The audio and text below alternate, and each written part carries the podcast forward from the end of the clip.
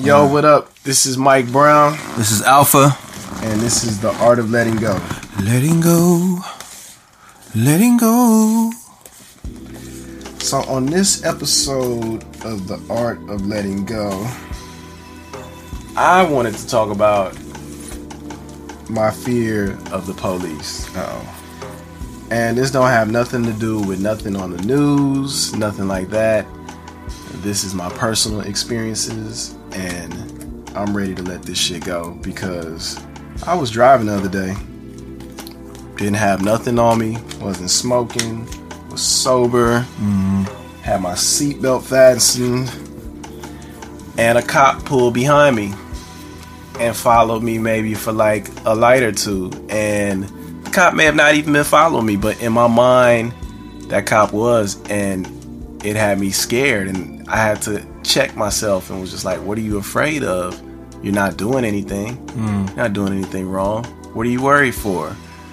But, you know, the fucking media and my life experiences that I've had as far as like encounters with police and shit has drawn that fear in me and I'm trying to let that go because these motherfuckers are human just right. like me Right. you know so I don't know I'm just kind of thinking about that right now Yeah, I've uh I definitely have similar experience when the police pull up behind me and I be feeling a kind of way. Or uh even on the side of me, you know what I'm saying? Uh I feel like they be peeking in the car sometimes. I got pulled over by a cop one time and he was trying to recruit me. And I was like, What are you doing, bro? Like Oh, you just wow. pulled me over. but uh yeah, man, I definitely feel that that fear at times.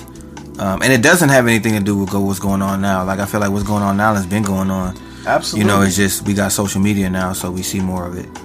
But um, the first time I got put in the back of a cop car I had an older friend tell me you a black man it was going to eventually happen to you in your life Mm-hmm. it's like why are we okay with that that's You know, why should I be okay with, well, I'm a black man, I'm gonna get pulled over and I'm gonna get put in a cop car? right? It's not fucking right, Yeah, you know? So, I'm just trying to, really just trying to understand, like, how do we change that narrative? You know, you know, uh, I didn't mean to cut you off, that's all good.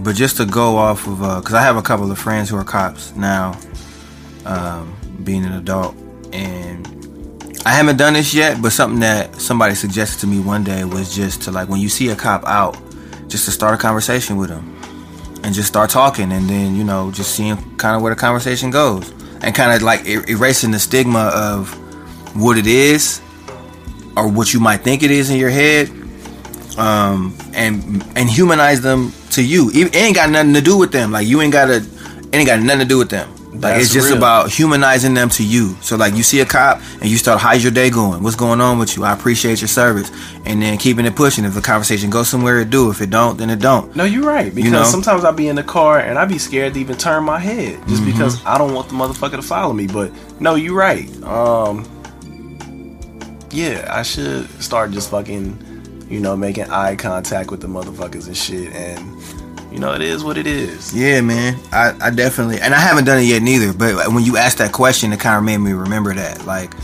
just start a conversation with him sometimes. The dude that I'm, I'm thinking about who told me about that actually works um, on Skid Row. Yeah. and uh, he deals with a lot of you know mentally ill, homeless, and just a whole lot of different population that's out there. And you know he gets stereotyped a lot of times because he really has a heart for that particular community. Yeah. But he had to he had to harden it a little bit because he had to learn how to act in that community too. You know what I'm saying? Like he had to be hard, whereas he wasn't naturally. He's a big dude. He's swollen and everything, but that's not really who he is. That's not his personality. He's more probably of a teddy bear. I'm guessing uh, from the way that he described it. But he was like, you know, when when people address him as a cop and they personalize him and they humanize him, it makes him feel like, all right, like this does make the job kind of worth it. You know what I'm saying? Like when people actually talk to me and they um, they kind of thank me for what I'm what it is that I'm doing, and it kind of makes me look at the at my at that community like differently. It's kind of how he described it to me, and so it's something that I need to do more of too. It's interesting too. I have a, a white friend who uh we were out. We went to Chipotle one day. We was about to get something to eat, and two cops walked in. They were standing behind us. So I turned around I kind of smiled at the cop and like did a little head nod, and then I kept chopping it up with him, and he looked nervous. And so we left, and he was like, "Man, I don't know what to do. Like, I be feeling weird around cops." And I'm looking at him like, "What are you talking about? Like, what you mean you feel nervous? You know what I'm saying? Like, that was a totally different dynamic for me to, that I felt more comfortable than he felt Yeah. around the police. And um, I don't know why I brought that up, but it's just interesting how different people can feel different in different. Like I'm looking at him like you white, you should be straight. Like what you fearing for? But at the same time, he still feared something. Yeah. You know, so it's just it's just interesting to me to to see it from that perspective, where I felt like I'm at Chipotle, bro. Like you really ain't got nothing. What you go do to me? And I know that that doesn't always matter. I know stuff can just happen for no reason sometimes, and you just in the wrong place at the wrong time, or they just an asshole. You know, I know that definitely happens, but I think that I'm gonna try that. I think I'm gonna try to. I think I'm gonna try to just start a conversation one day. I'm not gonna go out my way to do it. I'm not gonna make it all awkward or nothing. But if I'm like in passing by and I'm walking by or they out and they, you know what I'm saying? I'm, what's up? How's your day going? You know, I mean that's weird to do in California in general, let alone the police. But yeah, man, I think I think that uh that would be tight. I'm gonna try that and just see, and I'll let y'all know what happens. I don't know. I don't know if it's gonna be good or not. Yeah. Let us know what y'all think because, uh, yeah, I definitely would like to hear what other people feel and think on the topic. Right. And, uh, yeah, reach out to us.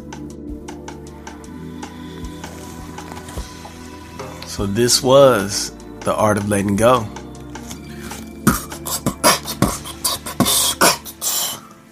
Letting go. Letting go. Yeah. uh, we appreciate y'all. Let us know the feedback. Let us know if y'all listening in, uh, what y'all think of the show. And again, you know, share your thoughts on uh, what we're talking about today. We appreciate y'all listening. Much love. And uh, yeah. Peace.